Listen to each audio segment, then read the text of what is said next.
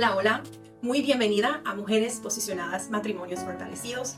Yo soy Natalia Madera y estoy muy feliz de tenerte aquí en ese mini curso que se llevará hoy, mañana y lunes. Yo sé que ya te inscribiste, hay mucha expectativa de lo que Dios hará y yo tengo la absoluta certeza que tu matrimonio y tu perspectiva de lo que es un matrimonio no será lo mismo. Asegúrate que te están llegando los emails, que te están llegando las notificaciones para que tú puedas acceder a todo el material que será distribuido aquí en esos 3 días. Serán 3 clases. Yo prometo que las clases serán objetivas porque yo entiendo como mujer que hay muchísimas cosas que están sucediendo. Aparte de eso, también te llegarán algunos materiales de apoyo porque yo entiendo que todo lo que vas a escuchar solamente vas a lograr si lo pones por obra. Por eso es muy importante que aparte de escuchar y apuntar, que tú hagas la tarea. Tarea, sí, no será nada gigantesco, pero tendrás una pequeña tarea al final de las 3 clases para que puedas absorber todo el material que vas a recibir. Muchas de ustedes me escribieron y estaban muy animadas porque necesitan un cambio en su matrimonio. Yo sé que en ese curso vamos a encontrar 2 grupos de personas. Unos que tienen el matrimonio completamente roto y estás ahí desesperada buscando una salida. Y otras que tienen un matrimonio bueno, pero que saben que el matrimonio puede mejorar. Así que sin tardar más, quiero decirte el tema de la clase de hoy. El tema de la clase de hoy es tu llamado como esposa. Yo quiero empezar diciéndote que todo lo que tú haces en tu vida, y si tú me sigues ya sabes que yo hablo eso, todo lo que tú haces en tu vida está basado en una visión, en las lentes que estás poniendo sobre ese específico tema. Hay unas lentes que pones sobre ser mujer, hay lentes que utilizas sobre ser cristiana, sobre ser mamá, y esposa no es diferente. Muchas de nosotras estamos heridas en nuestro matrimonio porque tenemos una perspectiva equivocada de lo que significa ser esposa. Hoy en día mucho se dice sobre la tortura, sobre las demandas, sobre ser submisa, no ser submisa, sobre ser una mujer feminista o no ser una mujer feminista. Y quiero empezar aquí, punto número 1, rompiendo todo paradigmas y diciéndote que ser esposa es mucho más que un papel o un rol. La palabra del Señor va a decir que cuando Dios creó a Adán, miró a Adán y dijo, wow, hay algo que falta aquí. Y lo que faltaba para Adán era Eva. Cuando Dios creó a Eva, la primera esposa de todo el mundo, hubo algo que Dios liberó sobre ella y es lo que yo quiero liberar sobre ti en esta primera clase. Él dijo, ella será una ayuda idónea. Yo sé que hoy en día nosotras nos sentimos disminuidas y sentimos que ¿cómo así que yo soy ayuda? Yo no soy solamente ayuda, pero en esta clase yo quiero alumbrar tu conocimiento al entender en el original lo que significa esta palabra idónea.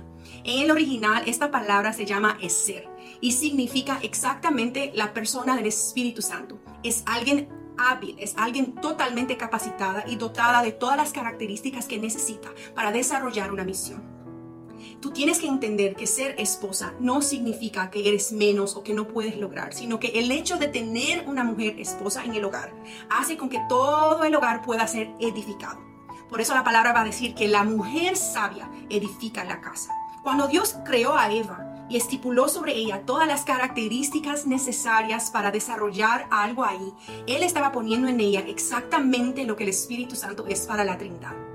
¿Qué es el Espíritu Santo? El Espíritu Santo es el que gobierna y también el que nos ayuda ¿a qué? A discernir, el que ayuda a edificar nuestro espíritu, el que nos brinda herramientas necesarias para seguir adelante. Así eres tú, esposa, en tu matrimonio. La esposa no es solamente la que lava, cocina, ayuda. Yo sé que muchas veces nosotras nos sentimos sobrecargadas con tanta demanda y sinceramente es una de las razones principales del por qué hay muchos matrimonios agotados. Porque las mujeres están cansadas, están sobrecargadas y han perdido su esencia, han perdido su llamado. Entonces tú tienes que entender en esta primera clase, antes de empezarnos a hablar sobre cómo Dios puede brindar sanidad a tu matrimonio, tienes que regresar a la esencia de entender que tu papel como esposa va mucho más allá de un rol que estás cumpliendo, sino que es un llamado, que hay una unción liberada de Dios para que puedas fructificar en este llamado.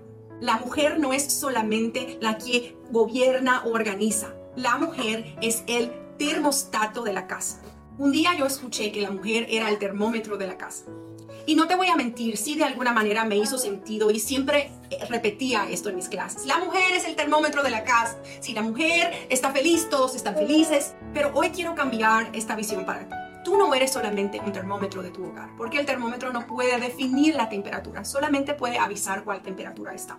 Eres termostato de tu casa. ¿Qué significa eso? Significa que Dios puso en la mujer tanta influencia que es capaz de cambiar la atmósfera que está en tu casa, ¿sí o no? Si la mujer tiene alegría y está feliz y está haciendo, aunque la atmósfera esté difícil, la atmósfera cambia. Si la atmósfera está feliz, pero la mamá no está, toda la atmósfera en el momento se pone difícil.